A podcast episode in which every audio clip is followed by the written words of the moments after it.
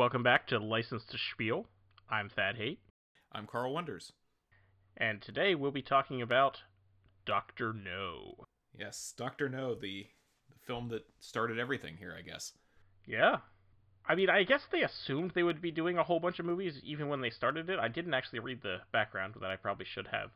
Yeah, so so what I understand was they when they decided to do the films, Ian Fleming was partway through writing all the the books that he eventually wrote, and they had identified a few that they thought might make a good initial film. Um, when we get to it in a few weeks, um, they originally were thinking about doing Thunderball as the first movie, and it was actually, and we'll again we'll talk about it I think when we get to it, but there's a very convoluted way that that film story came about. Um, yes.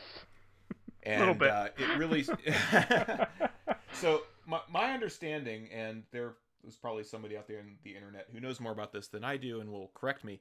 Um, my understanding is that ian fleming and kevin mcclory and i believe jack whittingham was the other guy's name um, they sat down and kind of spitballed this movie idea.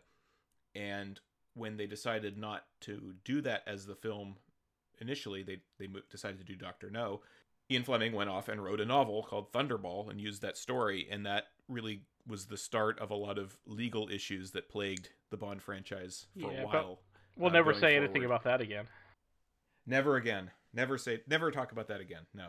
Never say never again. Uh, um, so my understanding is that they decided to pick Doctor No, um, primarily because it was a relatively simple story in that they only have one major location they go to. Uh, they end up in Jamaica fairly early on in the story, and they don't really go anywhere. Um, and the thought was that that was something that was easily adaptable uh, to a film when they didn't have a big budget or anything like that. And it was 1 million according to the James Bond wiki. Okay. So Doctor No was made for a budget of one million dollars, which seems fairly impressive to me. Remember this was Uh, 1960s though. So like today Right. it would be a lot more. So Doctor No was released in 1962 in the UK and I believe in 1963 over here in the United States. It was directed by Terence Young, who went on to direct two other films after this one. Uh, the script was written by Richard Maibaum, uh, Johanna Harwood, and Berkeley Mather. And the summary that I have in front of me, the little synopsis, uh, says In the film that launched the James Bond saga, Agent 007 battles mysterious Dr. No, a scientific genius bent on destroying the U.S. space program. Sounds about right. Yeah, it sounds about right to me. You know, we both sat down to watch this. I, I think we both said earlier that uh, we hadn't seen it in a while. Um, Mhm. What's your initial take on Dr. No? What were your thoughts going back and watching it? Uh, my first thought while watching it was, boy, the '60s were a different time. Um, uh, I mean, there's just so much that happens in this that is, you know, completely not okay in a post Me Too world. Um, but, yes. but no, I think overall it holds up pretty well as an introduction to James Bond. I think it works well. A lot of what makes Bond Bond is established in this movie. We get the first time we have a martini blended and not stirred, but of course blended Mhm. is just another word for shaken. Uh, you know, we get we get we get the Walther PPK. We get hmm Bond, James Bond. I mean, this is this is a classic film that establishes James Bond as the man that he is. And if this film had not been as strong as it was and as well received as it was, we may not even be having this podcast. Yeah, probably not. I mean, they probably would have gone on to do a few other ones. I a lot of this to me feels a little bit like they were testing the waters a Mhm. little bit to see what they could do uh, with with the with the character with the story. Um, you know, I, I've read the novel once or twice. It's been a while. It's the, the film is fairly faithful to the story. Um, there are certainly movies down the road um, that diverge quite a lot, and it actually happens much more quickly than you would think. oh, really? Yeah, the first one that really has nothing to do with any of the stories is "You Only Live Twice." Hmm. Um, but but uh, and we can talk about why in in When we how that to that, happened. yeah. But um, there's yeah when we get there, I mean. There's significant differences in in Goldfinger. There's significant differences in From Russia with Love, um, and we'll talk about those. I should probably read film. those at some point. Yeah, they're, they're a- as you mentioned, um, they are a product of when they were made, which is mostly the 1950s. Mhm. The novels were started in, and uh, th- there's some problematic stuff in there, uh, particularly the way he refers to certain individuals or certain groups of individuals, uh, the language he uses, um, the the word choices, uh, and and as you mentioned, the Me Too thing. It certainly is is problematic the way Fleming writes women and the way the character treats women. Um, and this is this movie is no exception. to Oh, honest. absolutely not. Uh, if, if we're looking from the beginning, um, I actually like the setup with Sylvia Trench. I kind of wish that she had been a character that stuck around a little bit more than she does. She shows up in the next film, Mhm. and then we never hear from her again. Um, but you know that that opening scene with her at the at the casino Yeah. and the way they introduce James Bond, I I really like that. Um, you, you mentioned you know some of the problematic stuff. The the thing that really stuck out to me in that scene, and I don't know if it's because I watched it on Blu-ray and never noticed this, but the amount of cigarette smoke that is Oh, floating around yeah. that table is just ridiculous. um, so yeah, that that that's one indication that this is a different era. Um, and and then you know the whole Moneypenny thing has always been Yes, and I feel like it's especially bad in this one. it is bad in this one um and i'm glad at least originally they went away from that with the first brosnan film Mm-hmm. and then they kind of reverted i would A little say bit, yeah. beyond that Uh, yeah. There's the virtual reality. Oh God, I forgot about. oh don't even Oh. no let's not even talk Anyway, we have so many fi- better films to talk about before we get to that one let's let's ugh, yuck Anyway, so dr no Yeah. before they had virtual reality or even much in the way of computers at this point. Um, I mean, you get that wonderful scene at the very beginning of the all the radio operators in that room with the headsets and stuff, and they're the because the, whole the whole thing gets kicked off because uh, this guy who's been assigned to work in Jamaica is murdered on his way back to to report in, and and then the line goes dead, and they they send Bond out to investigate. I which, love that scene though because it's one of the very few times in a movie where a gun silencer actually sounds like it really does. yeah, well, when when when Strangways is killed, Yeah, because it, it still has a loud noise because a, a silencer does not make a gun silent or make it a tiny little pop noise. It just muffles it. You can definitely still hear a, a silenced gun. So I, I really love that that that moment when they pull out the guns and you hear the boom boom, but like quiet boom. So yeah, so you know they call in Bond out of his uh, his card game. Uh, they're playing Chemin de Fer, which is the first time you see that game, uh, obviously in a Bond film, and it's gonna recur multiple times. I did not know what game that was. It, it but I mean, it, it's the game he plays basically up until we get to the Daniel. yeah, Craig no, and I I know, but I like honestly, I always thought it was Baccarat because I don't know what Baccarat is. I don't know the difference. uh, he mentions because because when they, when they get up to leave, he says, "Do you play any other games besides Chemin de Mm. Fer?" Okay. Because like I cuz he plays if not the same game, a very similar game in on Her Majesty's Secret Service. Mm-hmm. And I thought they called it Baccarat then, but I could be wrong. They probably they might. Um, Okay, Chemin de Fer is a version of Baccarat according to Wikipedia. A casino game in the United States, Chemin de Fer was displaced by Baccarat in the late 1950s. So it might actually be a bit of a mistake to be playing that game. It's probably coming out of the book. Yeah. Wikipedia actually lists Chemin de Fer as a variety of Baccarat. Okay. So it's a sim- very similar game. Um, and yeah, so he plays that game pretty much almost not in every film, but fairly regularly, I would say. Anytime that there's a casino involved, he's he's playing some version of Baccarat. So Bond is called in to M's office. It's the first time we meet M, who's played by Bernard Lee. I think he's fantastic and absolutely the right. Oh, absolutely. He has the right take on the on the character. Okay, so I also love Judi Dench as M, but Bernard Lee is M. Yes. So I like I like this first scene a lot with M. Uh, I like how we need, immediately get their dynamic where I feel as though in a lot of ways M puts up with Bond more than is Oh, definitely. happy to be working with him. Um, you know, it comes out right away with him confiscating his little Beretta and saying, "No, you have to carry a different gun," and then that exchange with uh, Major Boothroyd, who will be replaced in the next film. Um, yeah, and I'm not. I mean, I I mean, there's nothing wrong with Peter Burton's performance, but he's no Desmond Llewellyn. No, he's no Desmond Llewellyn, and Desmond Llewellyn. I mean, let's be fair. Desmond Llewellyn wasn't really Q until Goldfinger That's anyway. true. He, you know, he showed. I could see this version of Major Boothroyd doing the briefcase scene. Yeah. But I mean, I, I also feel like it's more Q like in From Russia with Love because the mm-hmm. briefcase is like an actual gadget, where in this case it's really just a gun. It's not much of a gadget.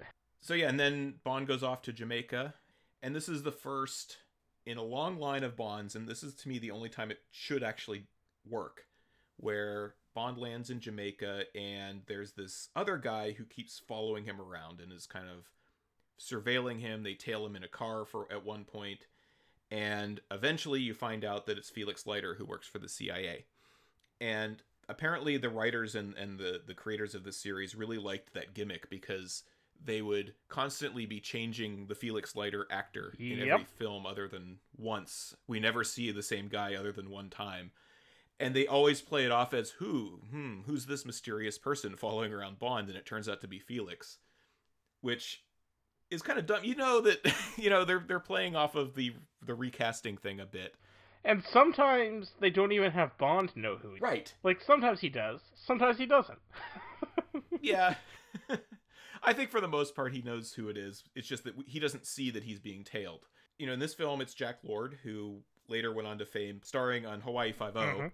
Where does this version or where does his take on Leiter sit with you and rank among the many many many Felix Leiters we get to see in the series? Uh, he's fine. Okay. uh, I mean, for me, uh, because Casino Royale is one of my favorite of all of the films, um, the actor whose name is escaping me is probably my favorite portrayal of Leiter. Jeffrey Wright. That sounds correct. Yeah, that guy. Yeah, he was in Westworld. He was in The Hunger Games. He's been in a whole bunch of things. He was on um Boardwalk Empire. Um, yeah, yeah. He's a, he's just a great actor in general, and I thought he was very good as Felix Leiter. Yep, I agree. Yeah, so I I mean I like Jack Lord.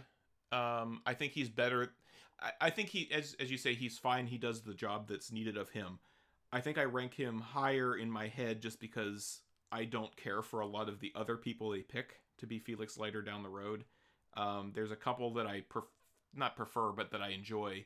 Um, but for the most part, I don't think they ever did better than than Jack Lord. And apparently, he wanted a lot more money and he wanted more billing and things like that down the road, which is why they cut him loose and decided to recast the part. But I guess that was back when he was doing television and and was a bigger name at the time. I don't think he was that big of a name at the time that this movie Right. came out. We see Bond in a car that that gets driven and and then we had the first inkling of of something suspicious happening with his driver. Well, he, we get that when he first calls the hotel to see if they had, or calls the embassy to see if they had sent a car for him, and they tell him they didn't. is is the embassy in Jamaica really called Government House? I guess. Well, I guess it was Jamaica. Uh, uh, was Jamaica an independent country at this time? I don't think so. So it wouldn't really be an embassy for the British. It would be, you know. So yeah, that's probably So Jamaica became independent July 19th, 1962. so like contemporaneous with the film. right.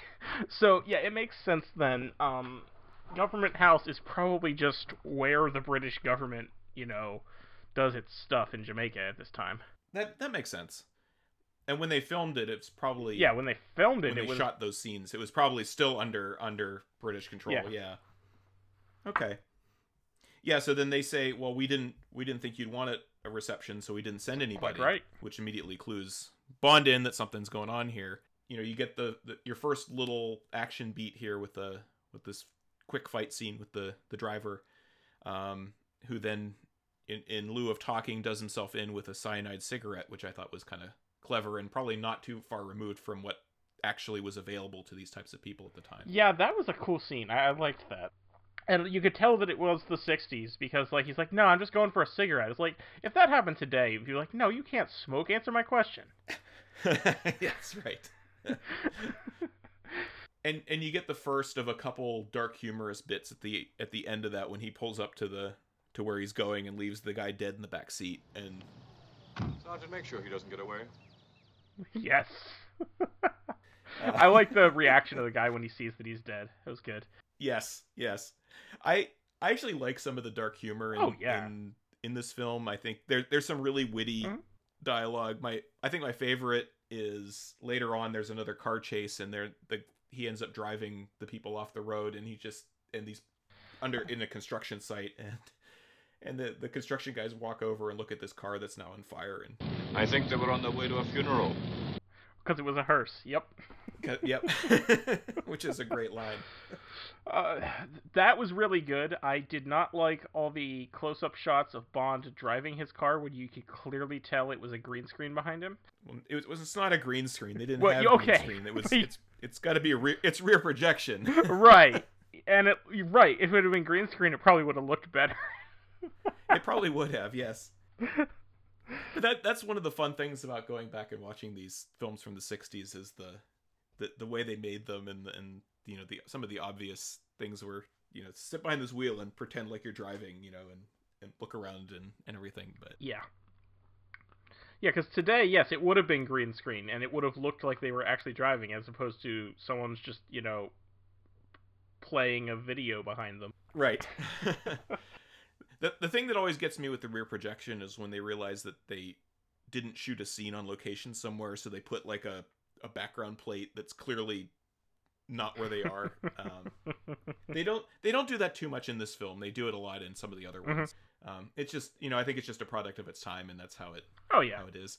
So they go and they investigate um, this strangways who's the guy who's disappeared and bond's walking around his apartment and or his house and stumbles across this receipt uh, from a from a dr dent who is a geologist in the area and is somebody that strangways had been playing cards with if i remember Mhm. correctly the scale that we're still operating on with this story i think is is interesting because it for a lot of the film it is a very small kind of almost a procedural kind of story uh, where you know this this thing this mystery happens and they're trying to get to the bottom of it rather than you know they know that some big event is happening which is what tends to happen in these films down the road I I also like uh, when Bond gets to his hotel room. We have the we have the scene that we have a very similar scene in From Russia with Love, and that I don't know if it ever really comes up again, where he's basically like searching for bugs and marking everything to see if someone comes into his room, and I thought that was kind of cool. Yes. Uh, because he does the same thing in the next film, and then I think they just sort of like, nah, we don't need to show this again. yeah. Like i like the you know when he takes the hair off Yes. and like puts it across the door. But yeah i like these little these little touches that that they throw in there early mm-hmm. on that he's he's not trusting of his environment. He's making sure that people aren't doing things they're not supposed to. Yeah so he checks out his hotel. He's he's found the receipt he goes and talks to the group that he was playing bridge with i believe Mhm. yeah i think they're playing bridge he goes to talk to the group that they're playing bridge Another card with. game I don't know. it's a game that I, I used to play it occasionally but the scoring is complicated and i My parents are really big into bridge. They actually recently went on a cruise where all they did was play bridge for a week. Uh, but yeah, it's never been something that I've done. I mean, other than the people in this film, I feel like it's a game that you have to be 60 to understand how to play it. That explains my parents. I don't know. All right, so where where do we go from here? Where do you want to? Well, he goes to talk to Quarrel Neither. then. He does. Yes, he meets Quarrel, who I I like Quarrel a lot. I like his attitude at the beginning where he says, you know, where did you take him fishing? And he says, out there. You know, see that? That's the Caribbean. That's where. Yeah, that was good. Um, did you notice that Quarrel's brush was completely dry? I did. No, I did not. The one he's paint painting Yes. his boat with. These are the kind of observations I expect from you in these in these podcasts. Yeah, uh, we see uh, we see a uh, 1960s uh, cruise ship in the background in this scene too, which is Mm-hmm. looks very tiny when you think about cruise ships today. Yes. Everything looks kind of tiny, I think, compared to what we have today. That's though. true. Uh, except uh, no, no, Bond's waistline is much higher than uh, he would have today. Okay. Well, yeah. All right. That's true. That that's very true. That that's that's the other thing that I can always tell. Like, oh yeah, this is the '60s. Like, because everybody's wearing their everyone's wearing their pants above their belly button, and it's like, oh okay. yes. Yeah, he meets Quarrel. Uh, Quarrel's being rather evasive. He goes back to the bar where Quarrel says, "Let's talk in private," and then he gets jumped. Right. He gets jumped by Pussfeller, who is the owner of the restaurant, whose name makes more sense if you if they kept the original script in the story. Um because Quarrel makes a comment about how he wrestles alligators. Yes. And that you know, Bond said he's like, Don't no no use struggling because he wrestles wrestles alligators. Um originally in this in the book the character is famous because he wrestled with and, and defeated an octopus Ha. which is why his name is Pussfeller. Um, so now he just has a silly name that doesn't make any sense at all. But uh, despite Pussfeller's reputation, Bond rather easily tosses him off and and then holds up Quarrel at gunpoint, only to be interrupted by uh, the mysterious man who has been following them from the uh, from the airport. Um, they quickly realize that they are on each other's are on the same side, and Fun they- fact: then they move on from there. there are no alligators in Jamaica. I wouldn't think so. I that that always struck me as odd. Um, I don't know how alligators would get to Jamaica unless they're indigenous, which they're not. Um, we get we get a lot of alligators in a few films later, but uh, Oh, okay. So this is there are in fact crocodiles in Jamaica, though. So okay, this is less. okay, Com- common Yeah, okay. mistake. Uh, I'll accept it. Yeah, I'm okay with that. Yeah. And then we go on to uh, a night scene at, at Pussfeller's establishment Yeah, we get the scene of Pussfeller just walking around checking everything out. check checking out all the dancers as they're doing the jump up, which was a very popular dance craze at the time. All Yeah. the people down Kingston Town, you know, all the people go jump up. Waving arms about, weaving in and out, it's so easy to jump up. Take a pretty girl. I mean, I have heard. I don't remember specifically. There, there are some amusing extras dancing in the background. Oh If you- yeah, there If you've definitely seen the film enough times and you don't need to pay attention to the conversation that's being had, just watch the dancers in the background. It's pretty It funny. is. So we we hear them talking. They're talking about uh, Doctor No and Crab Key, and I believe this is when Quarrel tells us there's a dragon there. Yes, that he doesn't he doesn't take anybody fishing on Crab Key. So I have some thoughts, some some more to say about the dragon, but that'll wait until later. okay, And then uh, a woman takes their picture. Yes. Both Bond and Leiter seem to understand that that was a bad thing, um, and he sends Quarrel after her. Um, again, some wonderful 1960s attitude towards women here. He grabs her arm and twists it behind her and hauls her off to the table. Where Bond is interrogating this this woman about who she works for. She says she works for the Daily Gleaner, which I believe is the big newspaper in Kingston at the time. Pussfeller says that there's no photographer there, and he's Bond is trying to get her to say who she works for because clearly she's not saying who she's claiming to be. One of those moments that always makes me cringe because it seems like it'd be way worse than it's portrayed is, you know, she smashes her flashbulb on the table and then swipes it down the face of Quarrel, who doesn't really seem to mind that very much. I guess it's just a way of showing how tough the guy is. Um, Yeah. yeah, but that that just always kind of, I don't know. You don't see much. I mean, he wipes his face and it's bloody. yeah, but he doesn't seem to care at all. It seems like that'd be a pretty. and he's he, all healed up by the next morning. well, that's just a movie. um, like yeah, he's actually yeah. still smiling. He's like, eh, whatever. I get smashed in the face with glass all the time. No big deal. well, and, yeah, he just laughs and shakes his head and is like, "We're not going to get anything out- out of her." and so Bond Bond takes the film and gives her the camera and sends her back on her way. And I don't think we ever see her again. Um, No, I don't think so. That sort of was a bit of a No. like. I wonder, do we actually see her maybe like in the hallway or something in Doctor No's complex? I don't think Okay. so. Um, because af- and and part of it might be because right after that he goes to visit uh, Professor Dent again, who eventually comes out and says, "Oh, I it was just these pieces of fool's gold or iron pyrite or whatever, and they were worthless." And and says that Strangways was a bit of geology nut, um, which is inconsistent with something we learned later. Immediately after this scene, we see Dent get into a boat and go off to this factory, which is apparently a refinery for aluminum. They're mining bauxite on Crab Key. and we get the first appearance, although it's only in voice of Doctor No. Yes.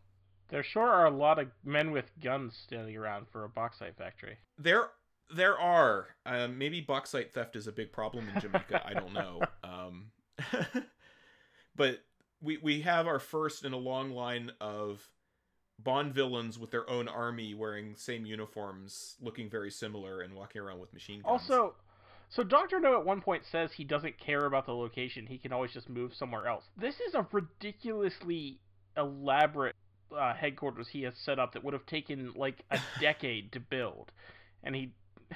you would think. Like I'm just looking at this scene here uh, with Doctor Dent. He's got like the polished marble floors and like I mean, come on. Yeah, and the and the giant skylight in the Yeah. ceiling. Um, to to me, this just really shows off Ken Adams, the production designer, his design aesthetic, because this is probably the first of the really memorable sets that we get from Ken Mhm. Adam. And it does sort of set the stage for Bond villain layers, which will have have a very similar appearance over the next several films. Yes, exactly. But I like this scene a lot. I like the way we get introduced to Doctor No, kind of as a disembodied voice more than anything else. Um, we have no idea who this person is. We know nothing about him other than that people are afraid of him. Um, and then, you know, Dent is there saying Bond came to see him, and Doctor No initially, eventually tells him you have to get rid of this guy.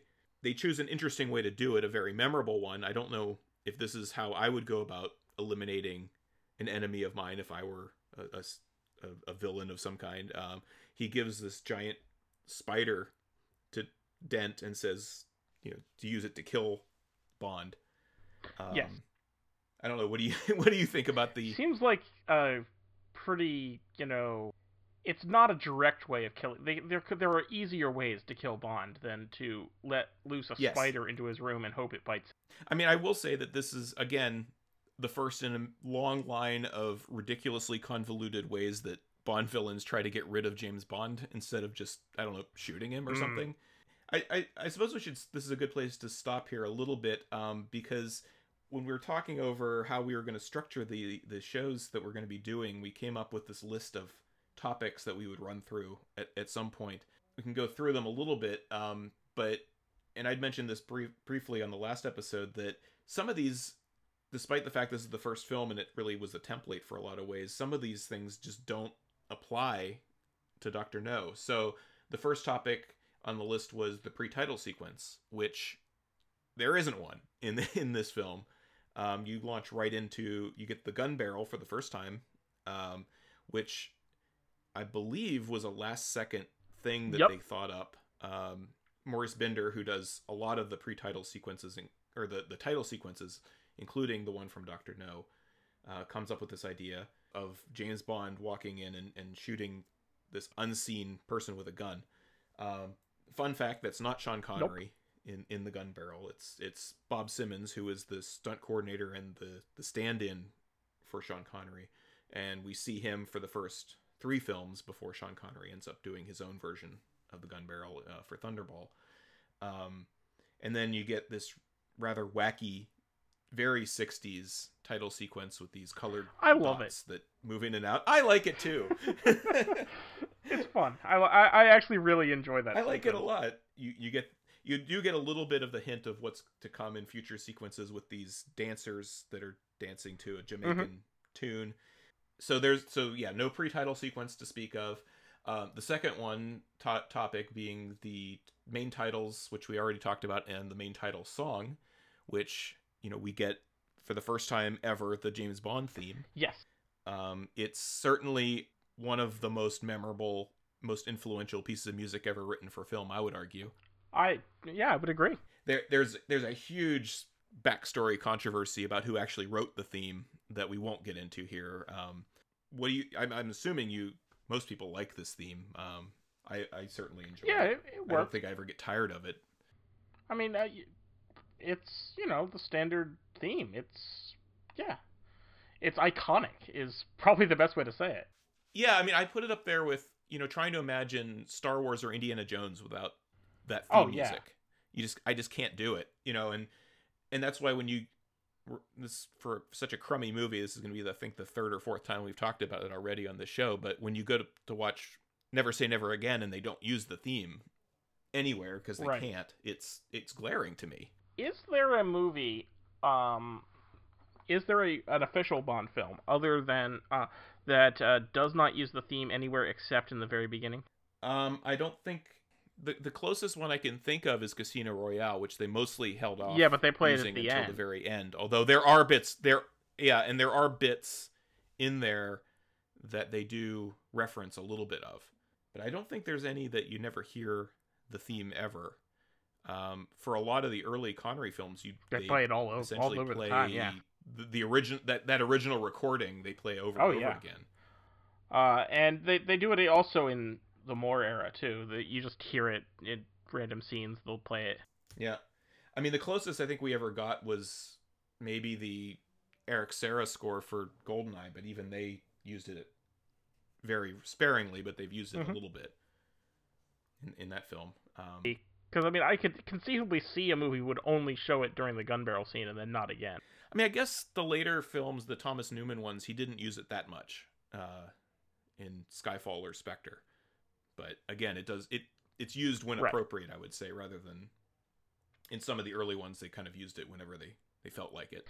You you'd almost expect it to happen a lot in Skyfall, considering how much Skyfall is to be like a celebration of Bond. Mm-hmm. Yeah, it's true. I really liked that movie when it first came out. Anyway, I, I did too. We'll, we'll get there. um, no, but the reason I thought about going through these topics a little bit was the the number three one was the villain and then their ultimate plot that we Mhm. see. Um, what do you think of Doctor No? he's odd.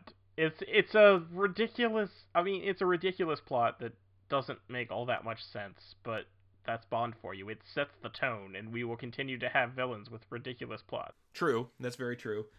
Um, yeah, so his the ultimate scheme, as far as I understand it, is to knock down American space missiles Yeah, but why? for reasons. He never really says why. Reasons.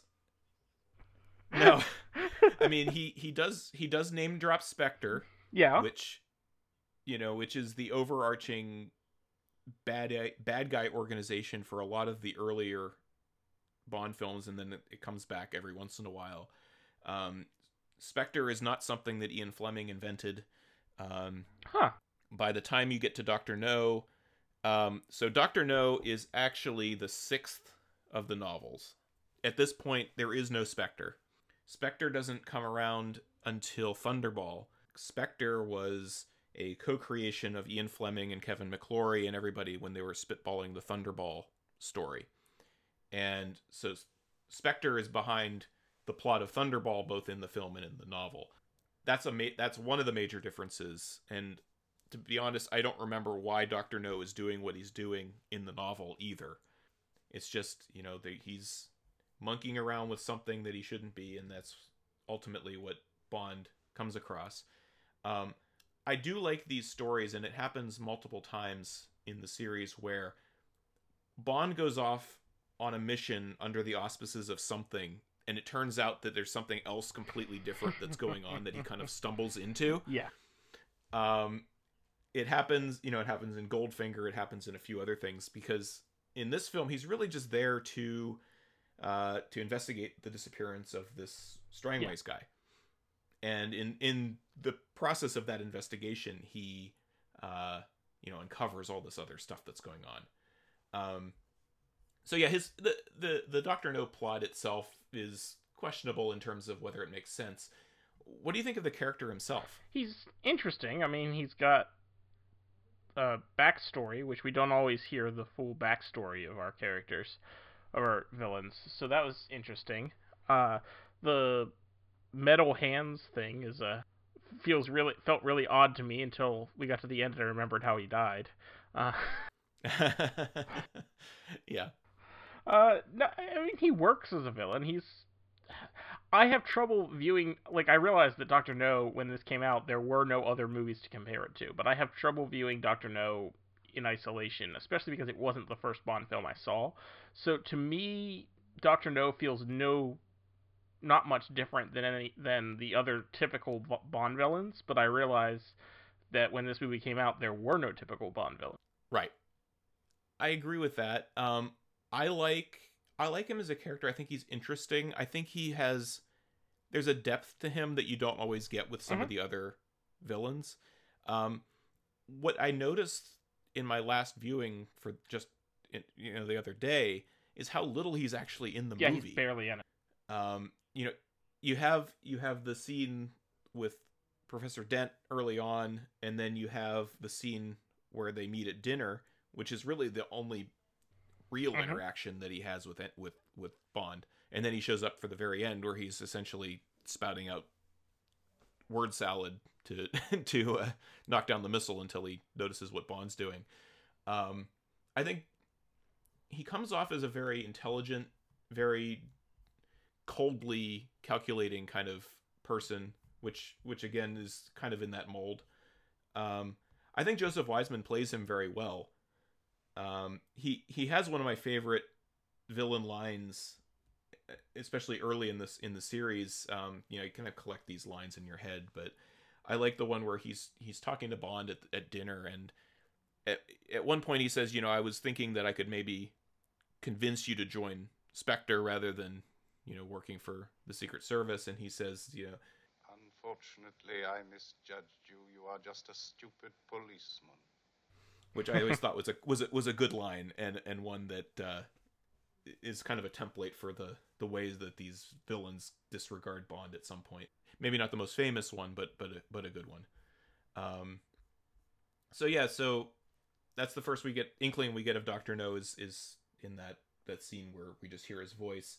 Um, then you get the very famous scene. I would say probably if anyone knows a scene from Doctor No, it's probably the scene coming up where Bond is in bed and finds the spider Yes. in bed with him. Oh, by the Um, way, uh, this was the movie where he puts talcum powder on the suitcase. Yes, it is. I did. I did notice that. Yeah, actually. So was that's something I find through the film interesting. He comes back to his room. He sees the hair is gone. He sees that someone touched his suitcase, but that's all. He doesn't like investigate to see what they may have done. He just checks to see if someone did it. He, he said, "Well, somebody clearly someone is was in my room and messing with my stuff. I'm gonna go to bed." Well, he's gonna pour a drink first, but yes. True. Yeah. Okay. He pours a drink and then he goes to bed. Uh, gets woken up by the spider.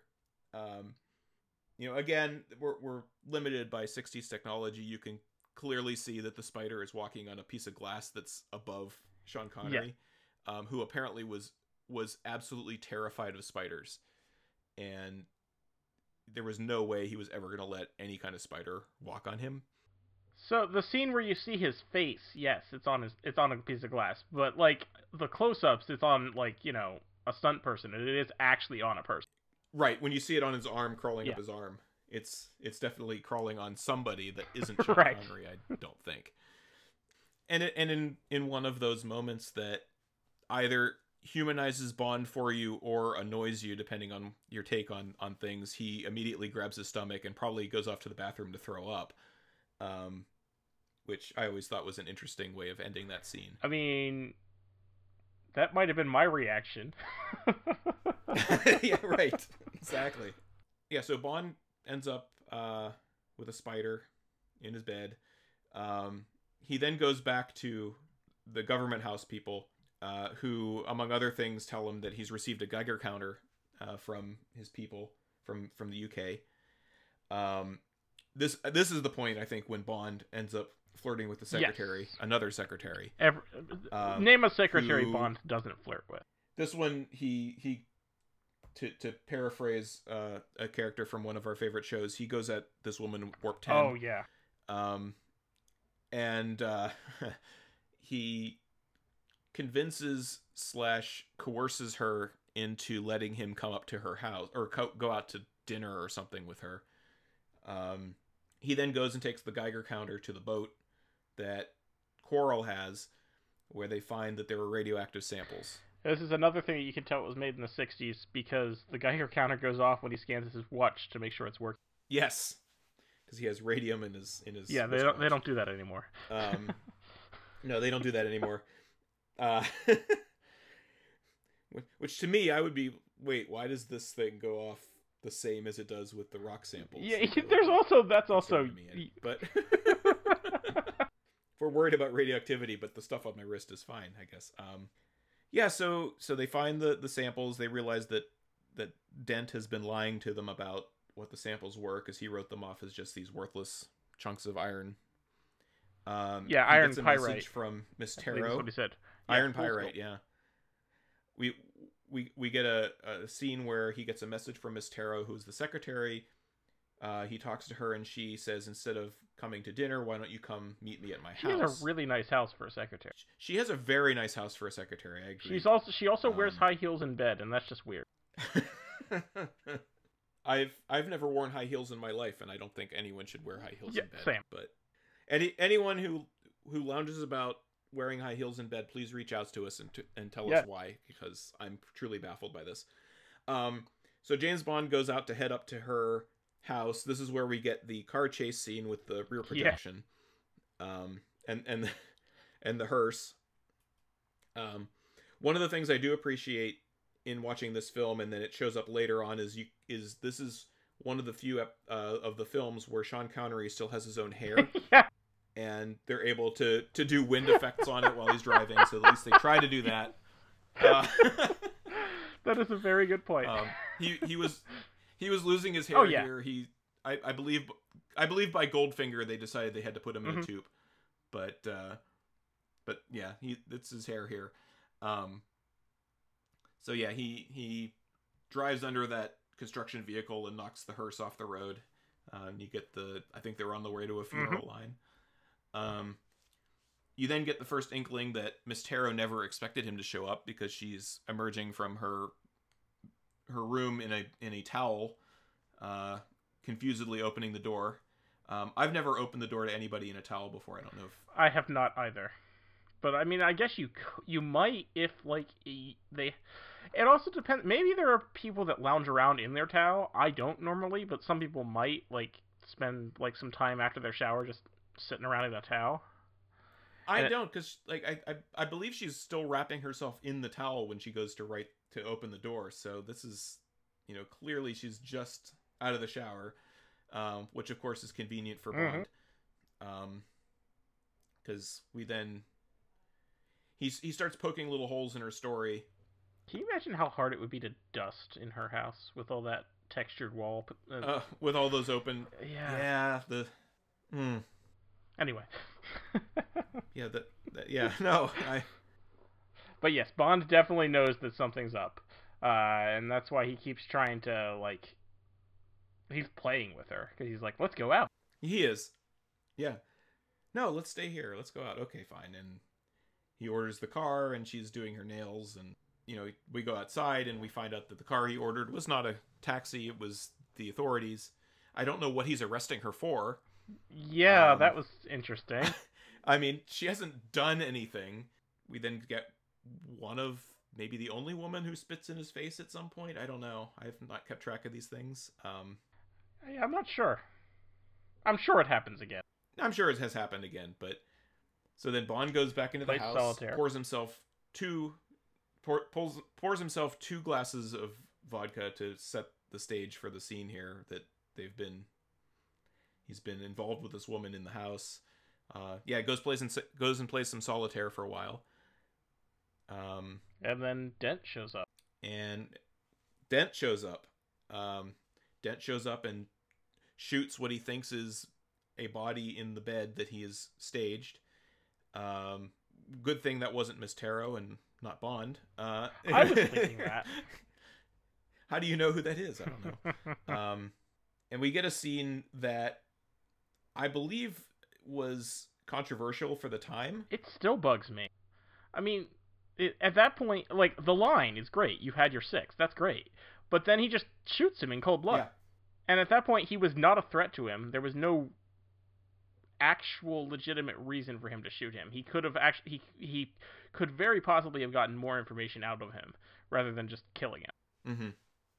Yep. Like all the other times that Bond kills in this movie, it's in self-defense or to prevent him from getting caught, from from you know prevent the alarm from being raised, etc. But in this scene, he's just he's just murdering this guy. and you get the sense that he is able to, but I mean he is licensed to do that. But yeah, I don't I I don't know where I sit on this actually. I mean, I imagine it was done again because we're introducing who this person is. We're trying to make him out to be this essentially a cold-blooded killer at times. Right, and I get that, but I, even a cold-blooded killer should only kill when you know, like, it's not like he was sent to Jamaica to kill this guy.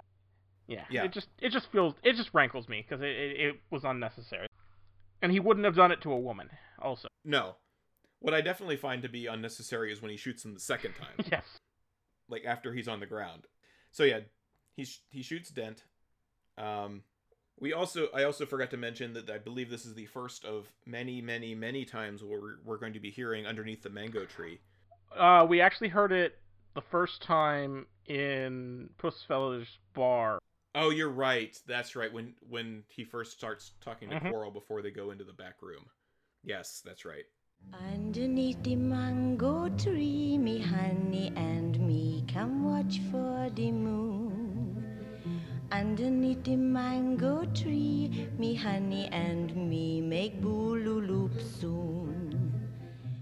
But yeah, it's it's a song that they clearly paid for to have written for the show for this movie, and then decided we're going to play it as many times as we can, even to the point of having, for the only time I believe, James Bond singing. Uh, at one moment, he sings part of the music of the song back.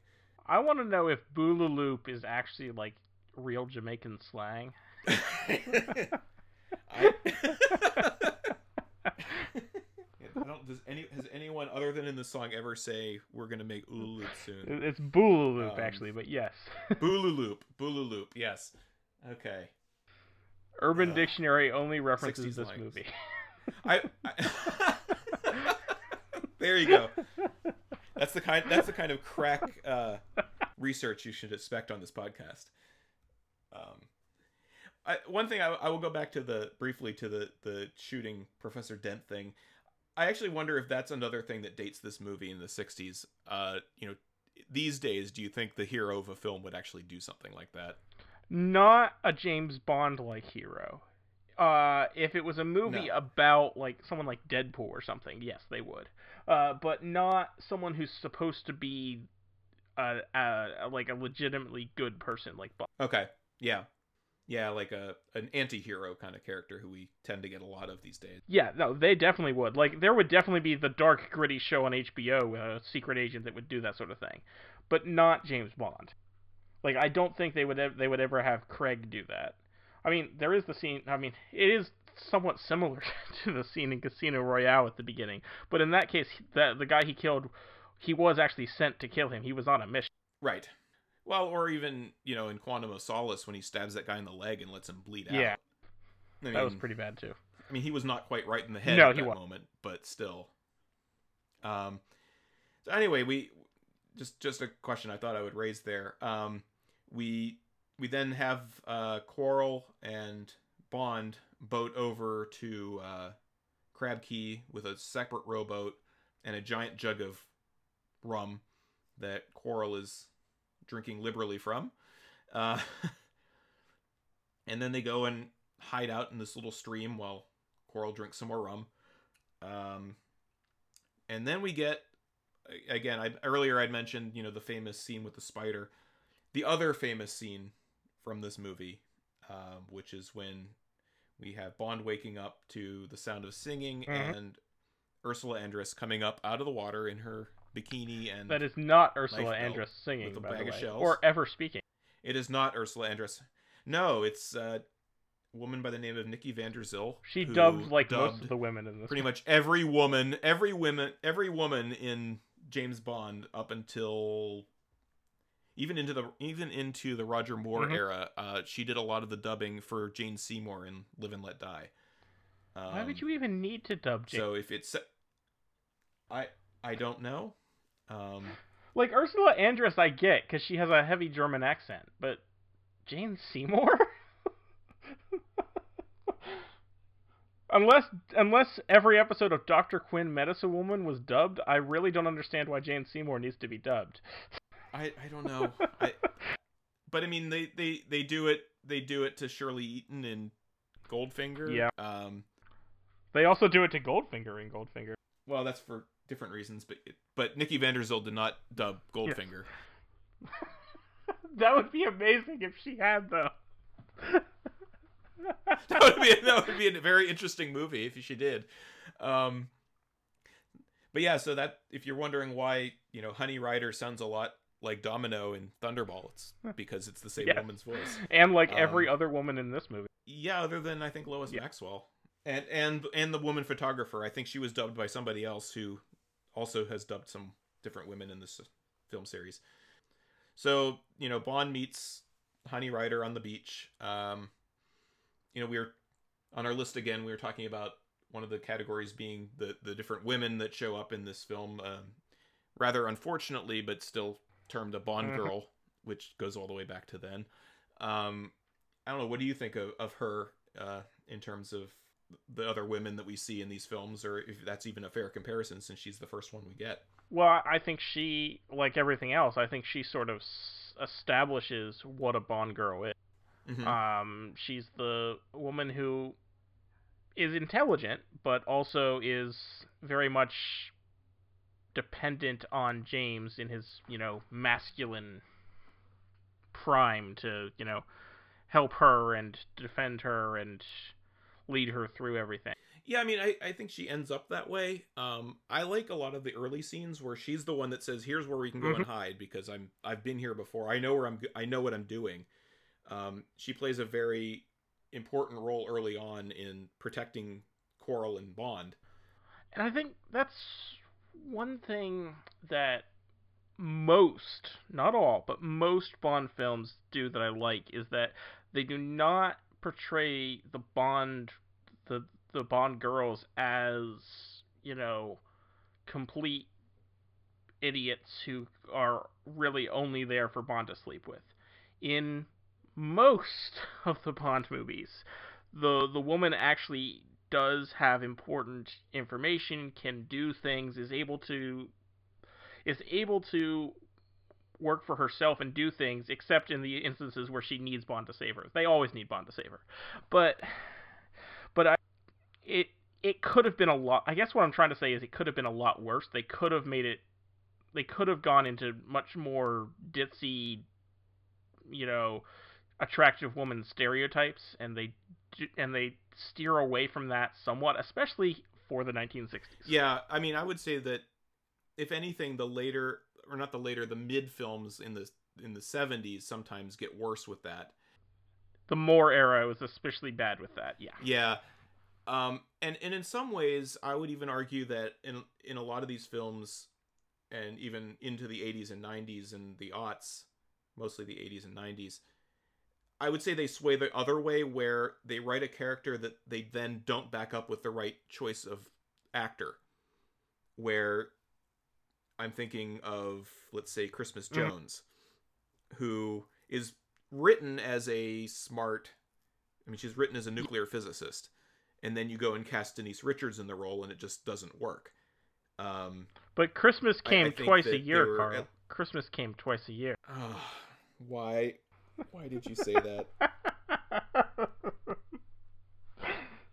that I I have I have multiple times pr- proposed that that is the single worst line in film history. yeah. It's not good. Uh, and it's bad when you write when you create a character and you name the character such that it's only set up to be the worst line in film history at the end of the movie. Um, thankfully, she's not in Doctor No. So they're on the on the beach and and the ship comes by and shoots takes pot shots at them a little bit. I liked uh, I liked how they're like, we know you're there, and Bond's like, nah, they're bluffing. They're just shooting to in the hopes we'll come out, and he's right. Yeah, he's right. Um, they but they do shoot shoot holes in the boat, which is a problem. Uh, and then you know, Honey says, "I have a place we can hide," and takes her to this lagoon area. Um, you know, on the way they get they run into these guards, and Bond has to again kill somebody. They do that thing where they cut out the reeds and they hide under the water. Yeah, that was cool. Um, Reminded me of Robin Yeah. Hood. A little bit, yeah. And that this is where Quarrel says we have to take a break because it's going to be dark, and that's when the dragon comes out. So when the when they're first hiding behind the sand behind the sand and the the shooting the gun at them, did you think something was going to happen with that crab that was crawling past Quarrel? yes, every Yeah. time. Because the crab crawls down and Quarrel looks at it like he's terrified. Yeah, I thought it was going to like go down his shirt or something, but no. Yeah. I I'm wondering now if that was a complete accident and that was the actor like going, "Oh shit, crab." Um cuz a lot of these films I would imagine they didn't want to do multiple takes if they didn't Yeah. have to. Uh, for budget and other reasons. I mean, they're on location and all this stuff. So you, they've just shot around a crab, you know, that went down to the hole. Uh, but yeah, every time I see this, I'm like, oh, that crab's gonna like bite him, and he's might, and he's gonna have to not jump up or something. But no, nothing like that ever happens.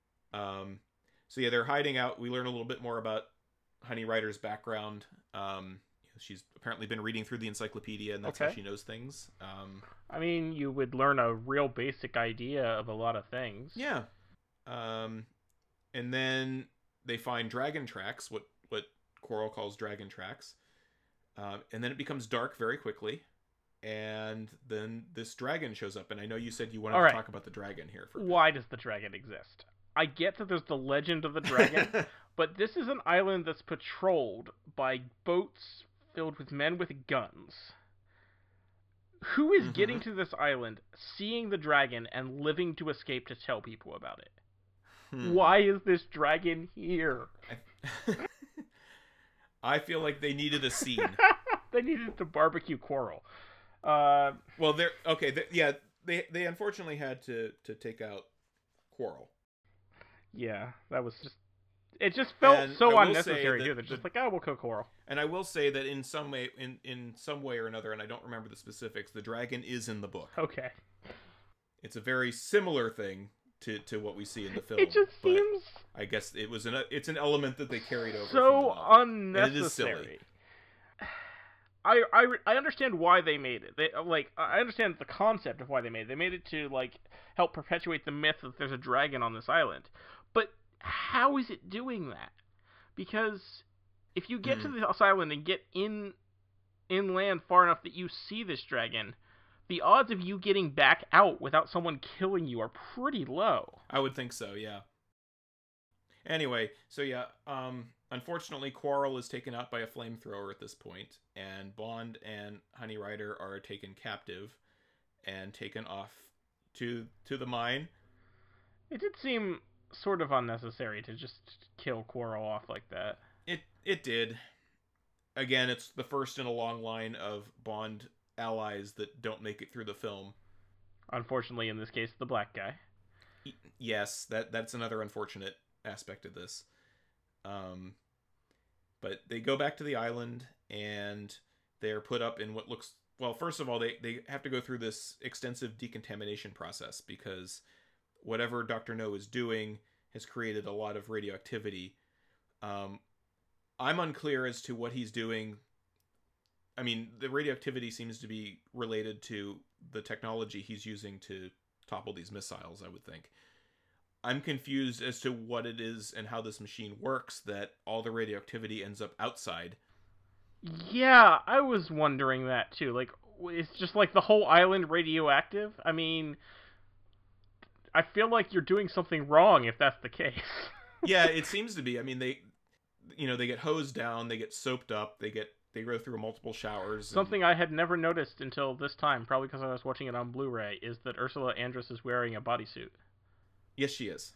She is wearing a bodysuit, um, which it's still a fairly, I don't know, it's a fairly daring shot to be putting into a film. From, Yeah, and it's always and it's obviously intended to be there so quickly that you think she's not.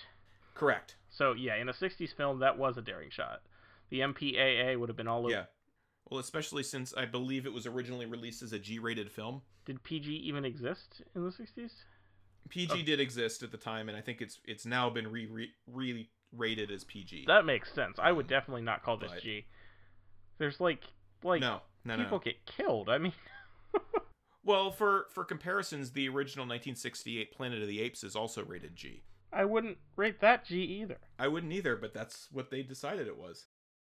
That the MPAA was a different thing then. Um, yeah, so they get, you know, they get decontaminated, they get matching bathrobes, and they're sent off to what looks like a very fancy hotel setup, um, where they're being told that they'll be meeting with Doctor No for dinner. And then they are given drugged coffee. You're which- being g- given drugged coffee, which is not the first time or the last time that Bond will be given drugged But- coffee. Why is he given drugged coffee in this instance? They're already locked away in a cell. What is the purpose to drugging them? I I don't know. And while they are unconscious, we see Doctor No. Well, we see part of Doctor No as he walks in and like Yes. tucks Bond in yes. with his metal hands. which I which which which is just there to establish that he has metal hands, which they then establish again in the next scene. Um, I guess it was just we have to have something sinister happen here. I I would have been just as fine if they had gone from being put in the room to going out to dinner. Because at the next scene we see Bond is awake again and dressing himself for dinner. It's not like the drugging actually caused anything bad to happen And to him. after they dress for dinner, they're led to a copper-plated elevator, which I thought was kind of cool looking. Mm-hmm. Um, I, I like the style of this entire. oh, yeah, area, and like once they go into Um, Doctor No's living area, and it feels like a like fancy 1960s house. Yes. Fancy 1960s house. Um, they have that that window into the water. Mm-hmm. You got the the step down, which is always so important in houses at that time, and Yeah, the fire the futuristic fireplace. Yeah. gotta gotta have the conversation pit. Here, here's a fun fact that that footage, because clearly it's it's rear projected footage uh, of the fish, You don't say. um, was way bigger than they'd intended it to be. So they had to add in the line about how the the glass magnifies is convex and magnifies the fish. So that was an accident. That's uh, that's hilarious. yeah, the footage they got was wait, they're like, wait, these fish are way too big. What do we do? oh, I know. That's funny. I like that. Yeah, so we get we this is the first time we see Doctor No. He comes in and introduces himself and says, "Sorry, I'm not going to shake your hand because I have these black metal hands on instead of real hands." Um, he gets his vodka martini shaken, not stirred, from Doctor No, and they they go up and have dinner where Doctor No does, in great Bond villain tradition, explain everything that he's doing. Um, Yeah, because obviously, you know, you got a monologue. Yep. Um, there's a cute little moment here with the Wellington portrait that is an in joke that nobody gets anymore because it's not a timely thing. Um, I read somewhere that that painting had recently been stolen Oh, that makes. when they were sense. making the film, I wondered why they gave a close up on that. and they had no idea who stole it. Yeah, so so they thought it would be cute to put in that Doctor No stole the painting. Uh, Yeah, no, that I'm sure that worked at the time. Probably worked better in in England than in the U.S. though. to the point where one of the reviews I read said that that was the best joke in the entire film. Yeah, I didn't get that at all. I was just thought it was just a weird thing. Yeah, so okay, so we have the dinner scene here, which I think is a pretty good scene. Um, you have Bond trying to provoke Doctor No a couple times. Oh, we can't all be geniuses, can we? Tell me, does the toppling of American missiles really compensate for having no hands? which I thought was was not a line I would ever have thought to say, but I like that he's kind of prodding the guy, and and to his credit, Doctor No's like, you keep trying to provoke me, and like you're not going to do it. Stop trying. So, what do you think of all this stuff, this this scene, and and Well, Doctor No is hoping that he can recruit Bond at this point. Um, right? and like I, I I get that Bond is obviously intelligent and resourceful, but you know he's dedicated to Queen and country, and that's not going to happen. Right. And Which he realizes Mhm. eventually.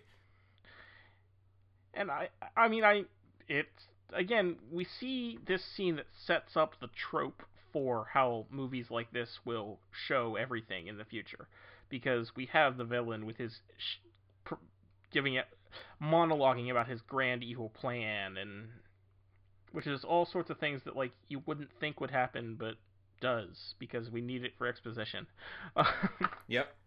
and Yeah, I, I think it works. I, I really, I do, do really like the visuals. I like the the way everything is designed in this room, and uh, again, you can tell it's the '60s because they're smoking indoors after dinner. Right. Like that's the one thing that's like, it's like the idea of people smoking cigarettes, okay, but like to me as someone, and it, it's weird because it shouldn't feel this odd to me because I grew up in the '90s and I remember when restaurants had smoking sections, but like as mm-hmm. someone in the 21st century, it just seems so crazy to me that people would smoke cigarettes inside. yeah, no, I agree. But it was, you know, it was the thing. You would have a drink and you'd have a cigarette after you ate a fancy dinner. And yeah, the amount the amount of cigarettes that go through in these early films um is is just amazing to me. And they they Fleming mentions somewhere in one of the books that he has I think like a two pack a day habit oh or something Jesus! like that. Yeah. I could be wrong on the number of packs, but it's more than one. Which even in, like today you would just I'm just imagining even just the economic uh impact that would have on your So- budget. So the next big Bond Bond villain is going to be COPD, I guess. yeah, there you go. Uh, okay, so you get the you, you get the dinner scene. You get his attempt to steal the knife, and that fails. Um, you get the Doctor No's demonstration of his strength by he crushes that weird like thing. I don't know what it was on the desk, that statue or whatever it was with his hand. I do wonder how these hands work. I don't know, because they clearly open and close to some Yeah. degree. Uh, and there's other there's other bits where you know he he does this weird thing with his with his uh, napkin because he can't quite handle it properly. Um, but yeah, I don't I don't know how they would work. This is definitely before they had prosthetics Oh, like that yeah. normally. So, um, I mean, in in the book he has claws. Um, I I like this take on it better, even though even if it doesn't quite make Yeah. sense. But but yeah, so you get you get that, and then you get the scene where you know Doctor No admits that he was trying to recruit Bond, and then gives up that pursuit, uh, leaves him behind to get the crap beaten out of him by some of his goons, um, and then Bond wakes up in a slightly different set of accommodations from the one he'd left uh, earlier, all kind of battered and stuff. He's in essentially a prison cell. Um, he nearly electrocutes himself trying to get out of that grate Yes. um, realizes that was a bad idea, and then his his be- his bedroom slippers are apparently isol- insulated enough that he can. You'd think they would have caught fire. I mean, I realized there was some smoke, but they, you'd think they would have caught fire. Something would have caught fire. Also, apparently, just tossing the grate to the side was enough. Like whatever was electrocuted was electrifying that grate was then not a problem for him to climb in. Well, I mean, maybe it was going. He broke. He broke the. You know, it's a broken circuit now. Is I guess it I don't know. Um, maybe uh, who knows. Uh, yeah, fair enough. Well, and then and then you get this kind of this is so I first watched this on television as as I saw the by the a lot of the Bonds the first time. Uh, And this would have been like this would have been old standard definition 4-3 television, right? Yes, it was. Yeah, on like a 20 inch tube Right. television. But I just remember like this entire set of piece of the movie seemingly taking forever um, because of commercial breaks. I mean, I could have sworn we had at least two commercial breaks while Bond was crawling around inside of these weird On cable, I believe it. because he, he he breaks out of the, his cell and he crawls into this duct, which just like all like the Jefferies tubes in Star Trek or other things, they everyone has these giant ancillary places you can go and crawl around in. Um, and then he it's it's almost like this obstacle course where he finds this section that's too hot, so he has to wrap up his hands and uses And then water comes to pour- crawl around. Yeah. And then water comes through and he gets drenched. Again, the the benefit of Sean Connery actually having his own hair at Yes. this point. Um and yeah, and, and I'm like just why is this in the movie? and, and and more to the point, where is that water going? I was wondering that too, especially with all these grates. Does water just randomly pour out of Yeah. holes in the wall in this place? I mean, I can that that's really my bigger problem because I can totally see that that you have you're you know you're under the water, you're going to have drainage, you're going to have to do stuff. But then he crawls along for a while and then comes to a what seems to be an on grade big grate that he be- yeah, breaks out of. yeah. I mean, there's no water on the floor. Where'd the yeah, water why go? is air ventilation and uh, water runoff the same system? this is yeah. Th- this is the first of two very big uh, design choices that I question with Doctor No's entire setup here, and we're about to get to the second one. Uh, so yeah, he get he so he breaks out of the out of the grate. Um, he you know chokes out some guy and steals his bubble suit, radiation suit. Um, and then again, this is another seed where it seemed in my memory it takes way longer than it really does because I, there was at least one commercial break in here while they're where they're setting up. Um, another great Ken Adams set that looks like a bunch of other Ken Adams sets that we're gonna get later, uh, with with the gantries and It's so huge. There's like so much empty space. yeah yeah Oh yeah, no, and it sets the stage because they all look like this. But it, it just feels so ridiculous. Again, we come back to Doctor No said, "Oh, this is just a temporary place. I can move anytime." I'm like, bullshit. No you Sorry, can't. you'll probably have to bleep that. But uh... no yeah yeah I I love the the bit when when Bond goes in and he's trying to hide, so he like grabs a folder and pretends to be reading as Yes. he's walking around. I want to know why are there so many different kinds of protective suits, and like why does only one know. guy have the inflated protected? suit? Oh, the guy up on the thing. I I don't know. It, I mean, he's probably the last guy of the group that you'd want to be wearing the inflated one because he's kind of chubby Yeah. to begin with. But um, but but here here we are, and and it's going to come into play later. My my second big question uh, about design here. Um, you're, you're building this giant nuclear reactor thing that you know you have the fuel rods in this pool of water and you have to turn it on and off to, to do this stuff and right in the middle you have this big danger level arrow it's like don't turn this knob past this halfway point because bad things are going to happen Like, Why? why would you design a control that the midway point is where you should never go past Yeah. And why would you put it in such huge letters like that? It's like that's basically I just know. there to tell Bond how to destroy this. yep exactly which is exactly what he does so you know dr no looks right at him and thinks he's somebody else and sends him up Mhm. to the up to the thing um That's why they have different suits, it's so they can recognize who's who. Right. He's wearing the Chang suit. Um, so yeah, he's he carries a little file folder with him and hanging around. Um, and then when the, the the moment comes and he has to turn on the reactor, and he does, and then he just kind of quickly turns it way higher than anything else what than it's supposed to go, and and you know all hell breaks loose essentially, and uh, Doctor No goes up to confront him because I guess he's recognized who this person is at this point. Um, I I like that confrontation. I think with with Doctor No and Bond, I think It it, works reasonably well. Um, and I like that what does in Doctor No is the fact that he doesn't have the hands because he falls down the, the gantry and can't climb up Yes. out of what is I would imagine boiling water at this point. It certainly looks Um, like it. Yeah, so it's got to be a really crappy way to go. Um, but it's it's it's cleverer than a lot of the ways that Bond villains get done in down the road, where it's taking something about the character and, and using it against him. I think in a way that is interesting. Yes, and this sets up the recurring motif of uh, after Bond, when Bond defeats the, the villain, he's also like the villain's lair is about to explode because that will continue for quite a bit. Yes, of course. That villains' lairs explode a lot uh, in the series. I think like the most egregious example of that is Man with the Golden Gun, where like it has this truly bizarre powering system that has to be kept super cold, and Bond disables it by, yeah, d- by killing a guy and throwing the body in the vat, and then the whole thing explodes. Yeah. yes. Yes. yes. Yeah.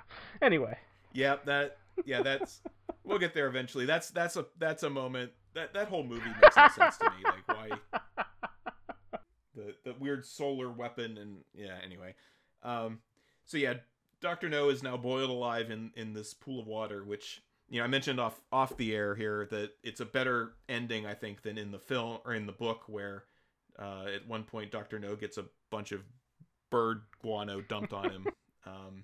Because instead of instead, so in the book, instead of mining for aluminum, they're refining this dung basically to create fertilizer, and as that's the the cover, and uh, Doctor No is buried alive by bird shit essentially, which is, I guess, fine, but this is much more satisfying way Yeah. to go. Um, so then we get a little bit of the ending here of uh, the the yes, the villain's lair is about to explode, so we get another trope of the Bond series: the henchman running around crazily trying Yep. to escape. Um, as Bond usually is looking for the girl that has come with him. Uh, you know, Oh, no, no. Here we go. We do see the photographer. That's the woman that Bond shakes and interrogates. really? I think so. I could be wrong, but it looks like her.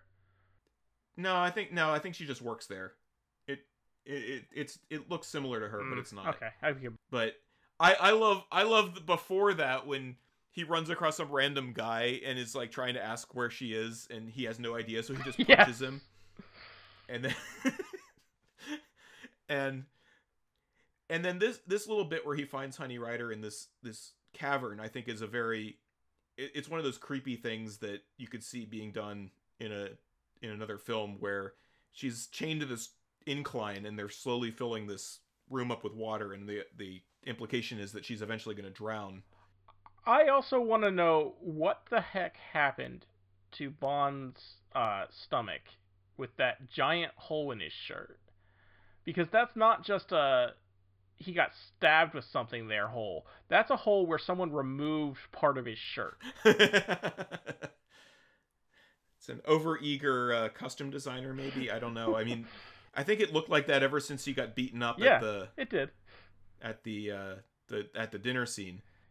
It's just a bit extreme. Yeah. So okay, so then in Bond tradition, the entire villain's lair explodes. I, I shudder at the implication of how much radioactive fallout is. Oh, jeez, yeah. Uh, uh, as a result of this, which is not ever really. And it's all gonna go right into the ocean, and yeah. It is right. The, the Caribbean. The Caribbean is now uninhabitable. Uh, Man. That's unsettling. I was just there a month ago. and then you know, thankfully for Bond, the the boat that they escape in runs out of fuel, and we get the same ending of pretty much every Bond film. Okay, where- What is his end game here where he lets go of the rope? Like, I realize he's gonna, you know, they're gonna get it on. Or they're gonna make Boolaloop. But, uh, Yeah. when he lets go of the rope, like, after they're done Boolalooping, uh, they're still gonna be stuck in the middle of the ocean. yeah. He'll just call Felix again, I guess. I'm also wondering how Bond is hanging onto this rope as the sole source of what's keeping the Yeah. boat attached to the larger boat. Um, I mean, I will say that this is again, this is typical of, of Bond, where he does get to make Boolaloop with the girl, but they happen to be in a rather untenable position uh, at the end of the film. So, but yeah, that's that's Doctor No. Yeah, there we go. That is, that's the whole story. Yeah, we have very short end credits. Like, really We do. short. I mean, this was this was the era when they put so many things in Yeah. the opening credits, and for whatever reason, all of the minor roles never really got credited as, participating in the film. Um, must be pre-unionization of a lot of Right. these different areas. Um, I mean, now anybody who did anything on a film gets in the end credits, but uh, back then it was just here. Here are the actors' names again, and that's about it.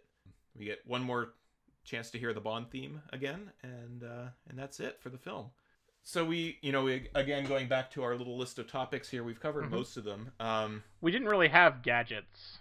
we didn't have gadgets. Um, I mean, aside from I guess Professor Dent, we didn't really have much in the way of. I, I guess the photographer woman. Um, we didn't really have henchmen. Um, all of these things will fall into place in the next film. I would say. We had like the hotel receptionist women, kind of, were henchmen, I guess. Yep, and Miss Taro, I guess.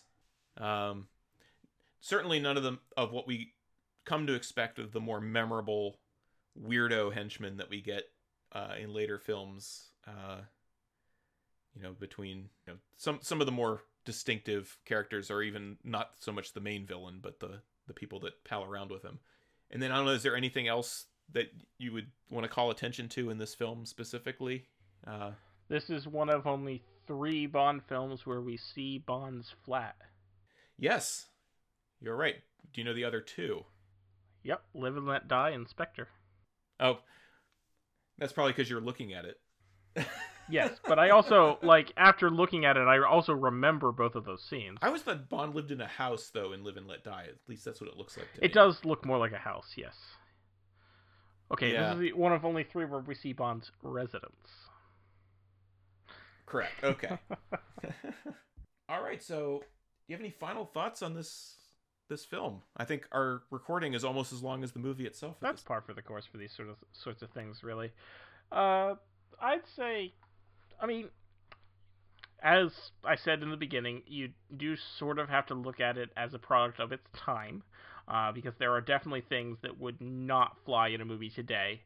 But viewed through that lens, it is not nearly as egregious as plenty of other films from that era, and I think it does hold up for the most part. It's it sets up the archetype of the Bond. Film. Yeah, I agree. I think there are, like you said, there are some parts that make you cringe a little bit. Um, I would even say that there are ones in other films in this franchise that are worse. It's it's surprisingly a simple story. I think when you're used to Bond films, if you if you're just coming at it randomly, having seen a bunch of films, and you watch this one, it seems a little quaint at times. I think not in a bad way. It's just very it's a very straightforward story. You don't have a lot of twists and turns. There's not a big surprise reveal or anything like that. But it's it's and it's very faithful, I would say, to the original material, which you can't always say about these stories.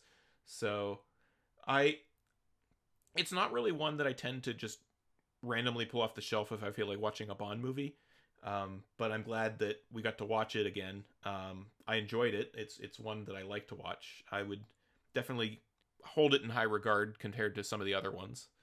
Uh, and yeah, and, and it certainly set the stage for films to come. Um, I think we're going to get into a a few here in a row here that are very solid and very good um, before the series kind of makes some questionable decisions in a little bit. But uh, you know the, the the first three or four I think are, are very solid and, and hold up really well.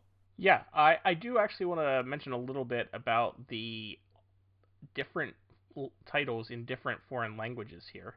Um, this Okay. has been a recurring motif for me on other podcasts that I've done, if you've ever listened to one of those. But um, as is usually the case, the Germans go straight for a description and they call it James Bond chases Dr. No. Uh, Japan, I think, has the coolest title, which is 007 is the killing number. wow. Okay. And in Spain and Portugal, it's Agent 007 versus the Satanic Doctor, which is kind of cool too.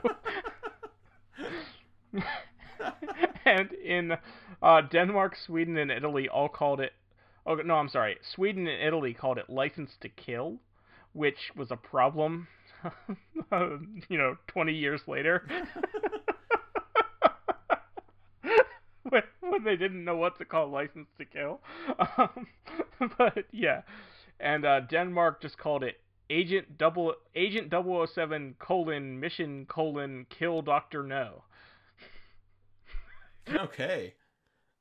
So so my my favorite title story for this film though and is actually from Japan. I don't know if you've read this one where when they were translating the title, they originally read it as Doctor question mark no exclamation point and then they had posters made where the tra- where the where where the film translation title was translated to we don't want a doctor. Oh, that's amazing.